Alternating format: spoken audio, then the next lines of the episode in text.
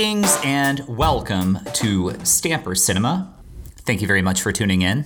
As always, I am your host. My name is Andrew. In store for you today, we've got we've got a little bit of a treat. It's not going to be our traditional style episode. In fact, we're not going to have any guests today. The episode probably won't last as long as they usually do.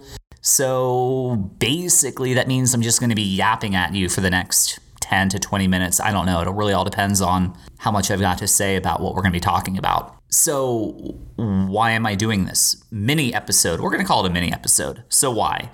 Well, here's the why.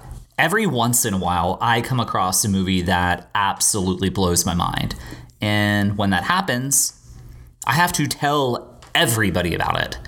Now, prior to COVID, that would be really easy for me. I'd, you know, call up a buddy and say, hey, let's hang out. And we would go to a bar or a ball game or, you know, whatever, have a couple drinks or whatever. And I'd be like, holy shit, did you see blah, blah, blah, blah, blah, blah, blah. And it'd be cool. We, you know, we chat about the movie and I'd be able to get that release out that way. But now with COVID, things are a little bit more challenging. So essentially, you guys are that release. And that's why I've, i do this podcast, really, is to kind of talk about movies and get shit off my chest. But instead of hearing about a movie that other people are thinking about, these little mini episodes, and I, I think this is something that I'm going to do periodically, maybe once a month, maybe once every other month. Who knows? It just depends on what you guys think of it. But what I want to talk about today well, there are going to be a few movies I'm going to talk about today, but and they're all kind of intertwined. But the movie that's going to kickstart it was this little Canadian film that came out a couple years ago. It's called Summer of '84, and I say it came out a couple years ago. I think it was released in 2018. It may have done the festival circuit that year, but basically, it's a thriller, mystery, suspense, horror flick about this 15 year old kid who is convinced that one of his neighbors is a serial killer. Now you're probably thinking, wait a second, I've heard of other movies that kind of do so- something like this, right? There was Disturbia, and they even there there was uh, that serial killer in Home Alone, Old Man Marley, right? Well, we're not really like breaking new ground by talking about about movies with a with a neighbor that might be up to no good. And for lack of a better term, the the the best terminology I've got for it. And I don't know if there's a phrase that's already been coined, but the phrase I'm going to use is the nosy neighbor genre. And this nosy neighbor genre that we're going to cover today are just that these movies where your central protagonist is convinced that one of their neighbors is up to no good, whether they're a serial killer or a rapist or a vampire or a wife cheating narcissist or, or whatever, whatever it may be. We're going to call it the nosy neighbor. So I've got a few movies. In fact, I'm, I'm going to talk about this movie, The Summer of 84, and then I'm going to talk about my f- top three favorite nosy neighbor movies. And I want you to do a little bit of thinking. And in fact, after hearing me ramble on for however long this episode is going to be, I would love to hear what you think, what your favorite top three or top four, top five favorite nosy neighbor movies are. And let me know whether on Facebook or Twitter, Instagram, what have you.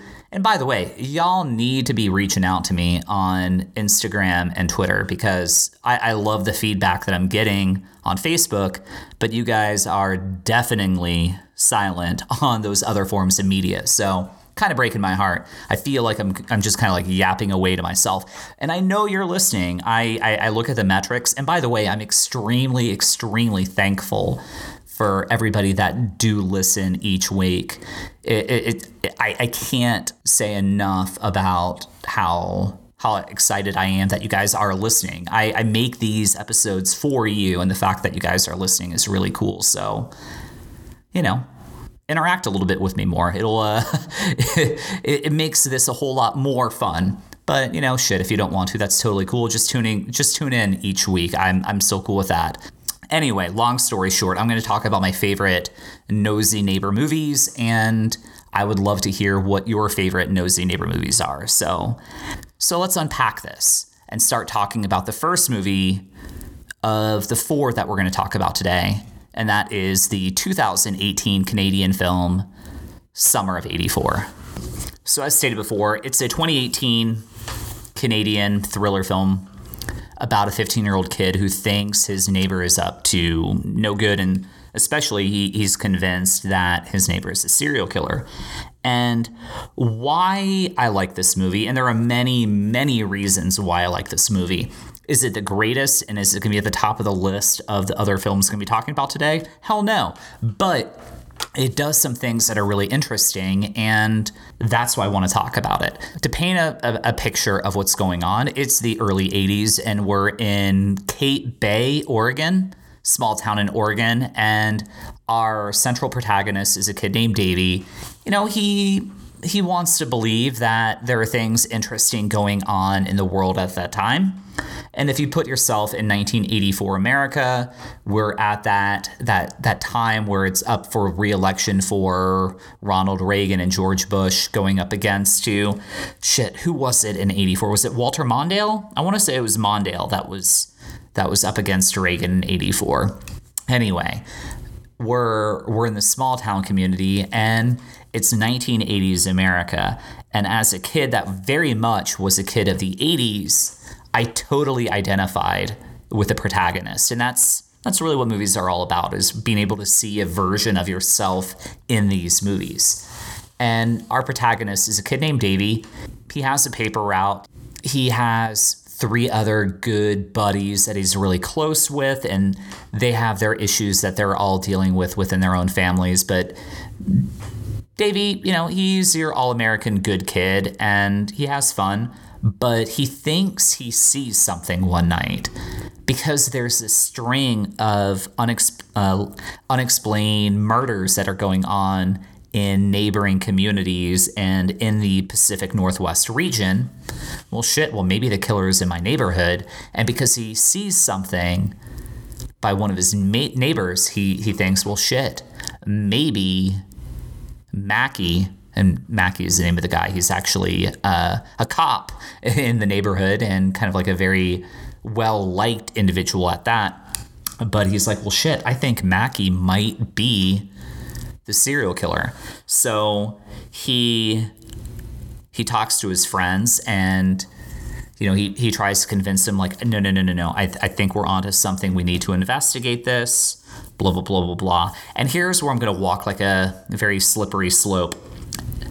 I really want to give spoilers in this movie and every other movie I'm going to talk about, but I also recognize not everybody has seen the movies I'm talking about, so I'm not going to talk about the final acts of these movies and really divulge anything too plot centric. I'll give you the brief synopsis and the things that I like about the movie, but I'm not going to spoil anything for you. So think of this as a mostly spoiler free movie. Um, all but one. I'm, I'm I'm kind of gonna ruin one of the movies, but it's okay. It's kind of told to you right on the poster. So you know, shit. You know, if you're if you're leaving up to me to hold the the overall like integrity of a plot like quiet, ain't gonna happen. So anyway, uh, this movie. So as stated, he he talks to his friends and he's like, "Shit, dude, I think Mackey is serial killer." His friends all reluctantly get on board and they go through the whole trial of trying to crack the case. Is he or isn't he a serial killer? And there are so many things about this movie that I like and not necessarily focused on the plot. We can talk about predictability within this this genre or subgenre as like, dude, you know he's going to be a killer. You know he's going to be a killer or whatever. I'm not saying he's a killer or not, but you go into it having seen other movies similar to it. Shit, dude. Uh, Old Man Marley in Home Alone, he wasn't a serial killer, right? He was just a nice neighbor that just wanted to salt driveways and shit. But you have that expectation when you watch these movies. But that's not why I like this movie. What I liked about this movie is one, thoroughly enjoyed the time frame as a kid, as a Gen Xer that grew up in the 80s I really was able to put myself in this world. I knew what these kids were up to. Uh, one of the kids going through marital problems, and you know, kind of relying on other friends to help them go along this way. I got it, you know, as very much a, a kid that, you know, uh, my parents were divorced. I, I was very easy. Uh, I, I identified easily with with that idea. Also, having a lot of friends as a kid, you know, we often would create different little adventures for ourselves to do things. And while I didn't necessarily think I had any potential serial killer neighbors as a kid, you know, those were things that I was still intrigued by. So I enjoyed that. Also, the music in the movie has a really, really fantastic score, very, very reminiscent to Stranger Things on Netflix, very synth focused, good, good uh, 80s vibe to it. And I really enjoyed that. I also thought the actors, and I'm not really going to talk about their names because for the most part, they're all relatively unknown at this point in 2020. I firmly believe there are a couple of the the young actors that are probably going to go on to, you know, have a, a larger career, but they're mostly fresh faces in this movie, and that was kind of kind of fun. You know, it, it's kind of neat. Um, if you want to see this movie, it is currently streaming on Shudder. Obviously, I, I talk about Shudder all the time, uh, so it makes sense that this movie would be on it as well. But you probably are able to download or rent it on Netflix or Amazon or something like that. But if you want to watch this movie, you know, pay the five dollars and stream Shudder for at least a month based on the other movies I've already talked about.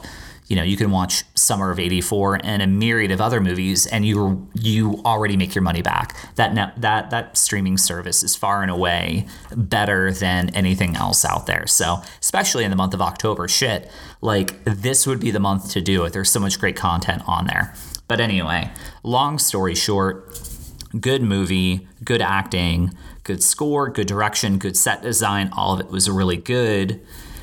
Predictability, yeah, yeah, mostly predictable. But where this movie took me, or rather, where this movie gained a little bit more appreciation from me was in its final act. And I'm not going to talk about the final act, but this movie very much understands the world in which it's in and it it follows the rules, but in the final act, it kind of flips everything upside down, which I thought was really cool and a really interesting take by the filmmakers. And that's why we're doing this episode.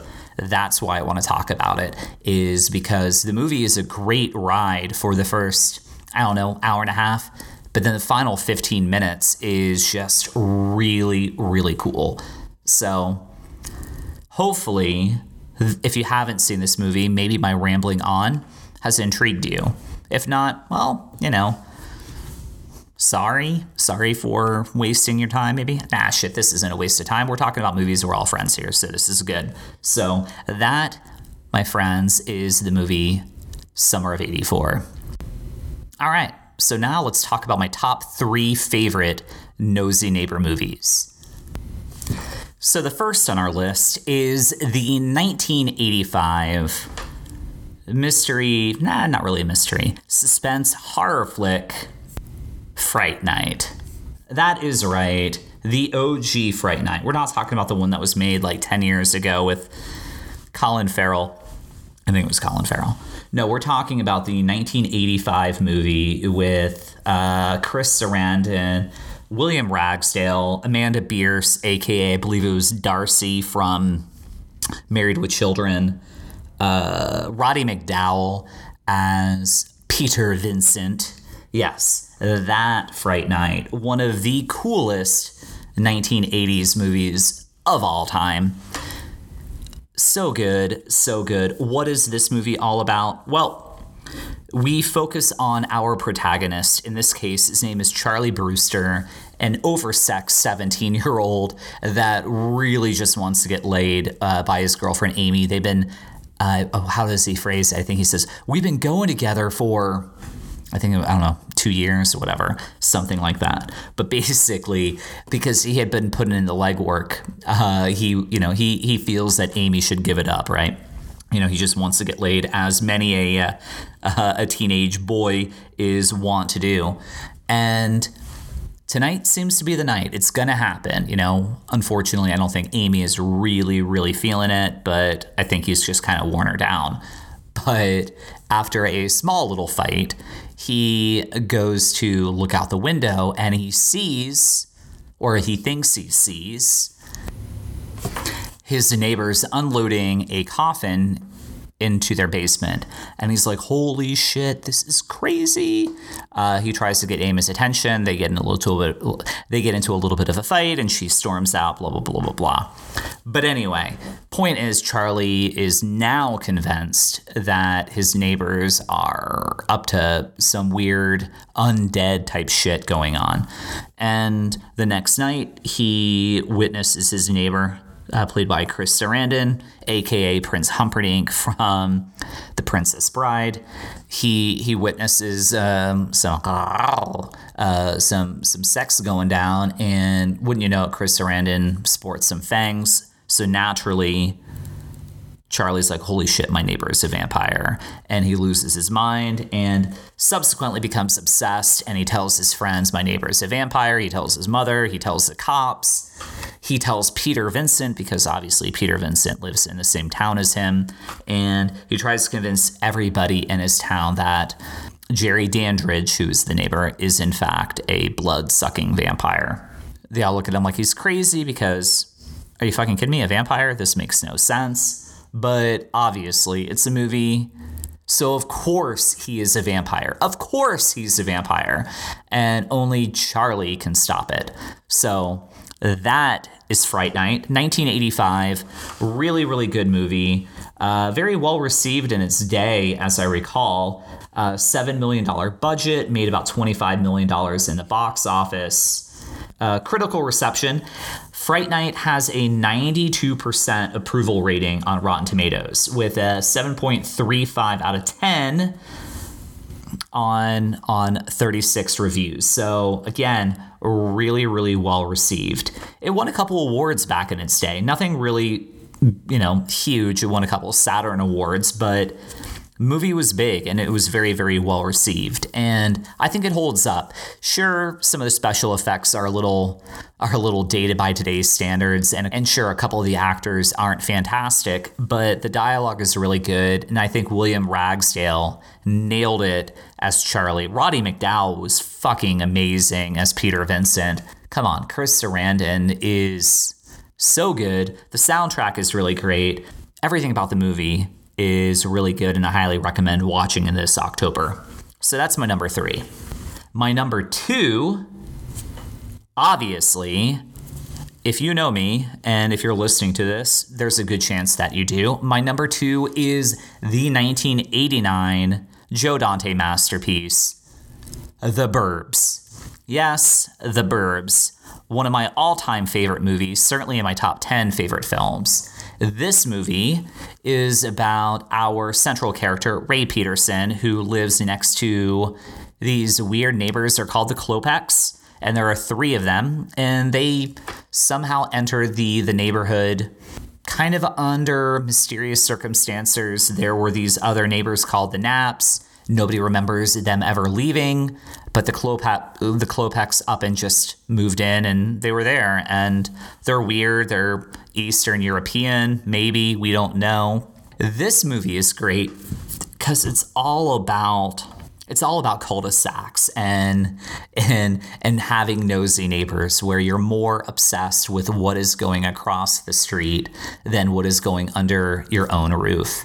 And it's a it's more of a comedy than than a a horror or a thriller but there certainly are those elements Joe, uh, Joe Dante, as I mentioned, the filmmaker, he he studied under uh, Roger Corman, and if you know anything about Roger Corman movies, all of his stuff were a little bit campy, but mostly suspenseful.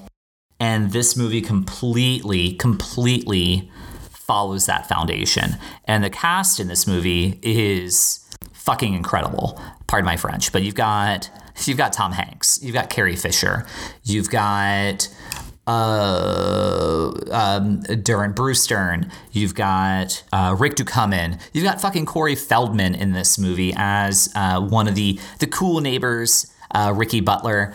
But what makes this movie interesting is Ray is convinced by some of his his neighbor friends that the Klopeks killed not just the Knapps, but also one of their senior citizen neighbors, Walter. And Walter is up and missing. Nobody knows where he is. And by some weird, weird happenstance, they came across a femur bone and they put two and two together that the bone belonged to Walter. So naturally, the Klopeks killed Walter. Thus sets off their series of, of trials to uncover whether or not the Klopeks are, in fact, killers in in this particular town. God damn, this movie is so good. It's so fun and so enjoyable. I remember the first time I watched this movie, I was maybe I was anywhere from fourth and sixth grade. I can't remember, but I remember watching this movie in the uh, in the movie theater back in 1989.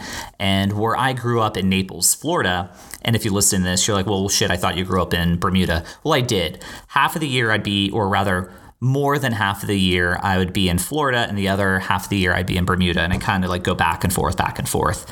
But when this movie would have come out, I would have been living in Naples, Florida. And at that time, we had a movie theater. It was uh, the Pavilion Movie Theater, and that was kind of like the the hangout on Friday nights. And I remember watching it with a with a few friends back when I was ten years old even then, I was like, holy shit, this movie is the best. Um, I, I, was a big fan of Tom Hanks even then, but it was cool. It, you know, I was able to watch it in the theater and it was fun.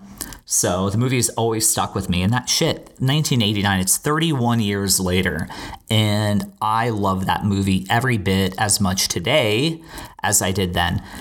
And I, what I what I love about the movie is how self-aware it is and how it how it teeters that balance between the perfect level of camp and comedy and suspense. And it, it it's very very self-aware and the acting is great the music is great uh, the directing all of it, it, it it's so good. So when we do my top three favorite nosy neighbor movies the Burbs is my second favorite. So again, number three, we got Fright Night. Number two, we've got The Burbs. My number one, my all time number one favorite nosy neighbor movie might be in my top five favorite films of all time. And that is the 1954 Alfred Hitchcock masterpiece, Rear Window. I've, I'm kind of been yapping on a little bit longer than I intended to. And of course, naturally, when I start talking about movies, this is bound to happen. And especially when we're talking about kind of a, a subgenre or trope or whatever, whatever terminology we want to use if I'm feeling, I'm going to keep on yapping. So either A, you're welcome because maybe this is helping you in a, a long car ride, or B, I'm really sorry. You're like, dude, I just wanted to know what else was going on, or shit, you know, I'm just waiting for another episode of Conan to drop. Anyway, point is, my my sincerest apologies for rambling on, but let me tell you about Rear Window. First and foremost, if you haven't seen this movie, what are you doing listening to me right now? Stop this podcast and start watching Rear Window. It is so good, but I'm going to paint the picture for you. It is 1950s America, and you've got a photographer with a broken leg and he's stuck at home and it is the hottest weekend or week of the year in New York. He lives in a in a building and his neighboring buildings they all kind of look at each other. It's kind of like a giant like square and they've got a little courtyard in between but when he's sitting at his back window he can see into the apartments of of his neighbors. And the actor is portrayed by Jimmy Stewart yes, that Jimmy Stewart for from It's a Wonderful Life and Vertigo and a myriad of other films, you know. You know, that Jimmy Stewart. Um, there you go. That's the only impression you're ever going to get from me is me trying to do a really bad Jimmy Stewart. But anyway, he has a broken leg and he's stuck in his apartment, so he has his windows open because it's a really really hot summer. One night, he thinks he overhears a murder being committed by one of his neighbors. And what makes this movie really neat is the fact that each each apartment that he kind of looks into, they're like tiny little stories that you follow. You're only in one room in this entire movie, but Hitchcock frames it in a way that when y- you see his perspective. So when he's looking into a room, you see just a small little window of their life on what's going on in there. So you've got Miss Torso, and you've got Miss Lonely Hearts, and you've got Thorwald, and you've got the newlyweds, and a couple other rooms and each room kind of have a different symbolism to something else that's going on within Jimmy Stewart's life. And what I mean by that is Jimmy Stewart has a problem. He is he is dating the world's most beautiful woman of all time. Yes, Grace Kelly. Poor Jimmy Stewart. He's in a relationship with Grace Kelly. I mean, can't can't you just feel horrible for him? Anyway, um, so Jimmy Stewart is a photographer and he travels the world and he's dating a a model, if you will, in Grace Kelly, and she's very what to do. And he's got a problem, you know, what to do about this relationship. Does he commit? Does he tuck his tail and run? Of course, that's really hard because he has a broken leg, but you get the idea. You like he doesn't know, do I do I commit or do I, you know, end this relationship? and that is his like his eternal struggle and what's cool is each little window within his apartments they represent a different life that he will have if he if he sticks or if he leaves the relationship he has with Grace Kelly and her character's name is Lisa. So that is really kind of cool when you juxtapose it with this idea that he thinks that he witnesses a crime being committed so, of course, he needs to investigate, but how is he going to investigate if he can't leave his house? Well, that is where his girlfriend, Lisa, comes into play, and that is where the suspense takes over. And that is all I'm going to say about that movie. But when we look at Alfred Hitchcock, Alfred Hitchcock was the master of suspense. And this movie is probably my favorite. It depends. It really depends on the mood I'm in, whether I watch this movie or Vertigo. Uh, but it, I, I kind of teeter. I either like Vertigo a little bit more or I like Rear Window a little bit more. But I think it really comes down to which movie I watch first that particular year or which movie I watch second that particular year. Uh, they, it kind of goes back and forth. They're both fantastic, they're both masterpieces. Not to take away from other films that he did that were almost as amazing, like Psycho. Holy shit, Psycho is amazing, but that's a conversation for a different time. I have now rambled on for a half hour.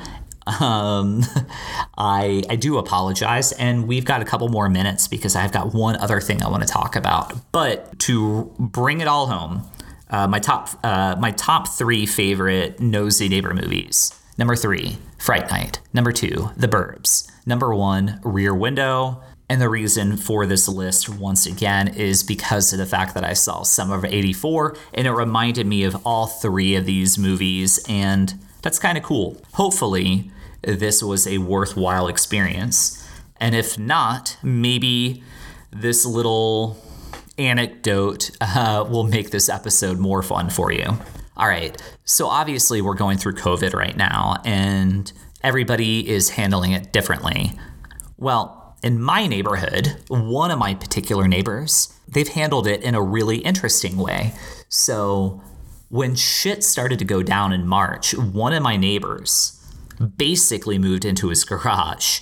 He has a huge garage and it's an amazing garage, and his garage is probably more furnished than my own apartment or rather my my entire townhouse. But he's got like a 70 inch TV mounted. He's got a better fridge in his garage than I do in my kitchen. He's got like a leather sofa ping pong table just the works. He has everything down there. But from March through maybe the end of May or beginning of June I can't remember if it was pre or post Memorial Day but every day from like 7 a.m. to like 8 p.m he was down there every day. Now, this is a guy that does work, or you know, he he did work, but he during this time frame he was in his garage every day, and every day he was just sitting on that leather sofa watching Fox News from 7 a.m. to like 8 p.m. It was fucking crazy, and Then something weird happened in the month of June. He wasn't there. And apparently, that house had a major leak. I, I don't know what leaked or where the leak came from, but one morning, we you know we looked out our our back door and we saw that there were like four or five different trucks there and they were just gutting the house and that that was either like i said beginning of uh, beginning of june or end of may and that shit went on for months they've only now just stopped um, gutting the house and we're in october we're in october so what the hell was going on in that house for like three months and also during these three months, nobody was living in the house. I should say that my neighbor is super, super nice. And he's got a great wife and he's got a couple great kids and they've got a couple great dogs. But it was weird. And nobody else on our street asked them. So, uh, one, why is Homeboy living in the garage? And two, what caused this leak? And three, where the hell have you guys been the past three months? I assume for the the latter part they you know they're staying in a hotel or something but i want to know what caused that leak and two why would like one party in a household of five people just live in their garage every day for for like three months i don't know it's kind of wild. And so it's all really uh, related to this whole idea of a nosy neighbor. I feel a little bit nosy because of the fact that it would feel like on a Sunday morning, I'm like, holy shit, I have to find out. Is he hang? Yep, yep, there he is. He's hanging out in his garage. Uh, Tuesday, eight o'clock. Is he? Yeah, there he is. Friday afternoon. Sure, it's Friday. He has to be. Nope, nope. There he is. He's hanging in his garage. So that is what I wanted to talk to you about today. So, hopefully, this mini episode, and I say mini episode, it's now gone on for a half hour. Hopefully, this mini episode has been a a an entertaining rant for you that has made your your car ride or listening experience just somewhat enjoyable. So, that's all I've got for now. You will see a normal episode again later this week. But until then, as always, thank you for listening and I, I, I will continue to work to make these episodes more enjoyable. But in the interim, thank you for for listening anyway, and we'll see you next time. Later.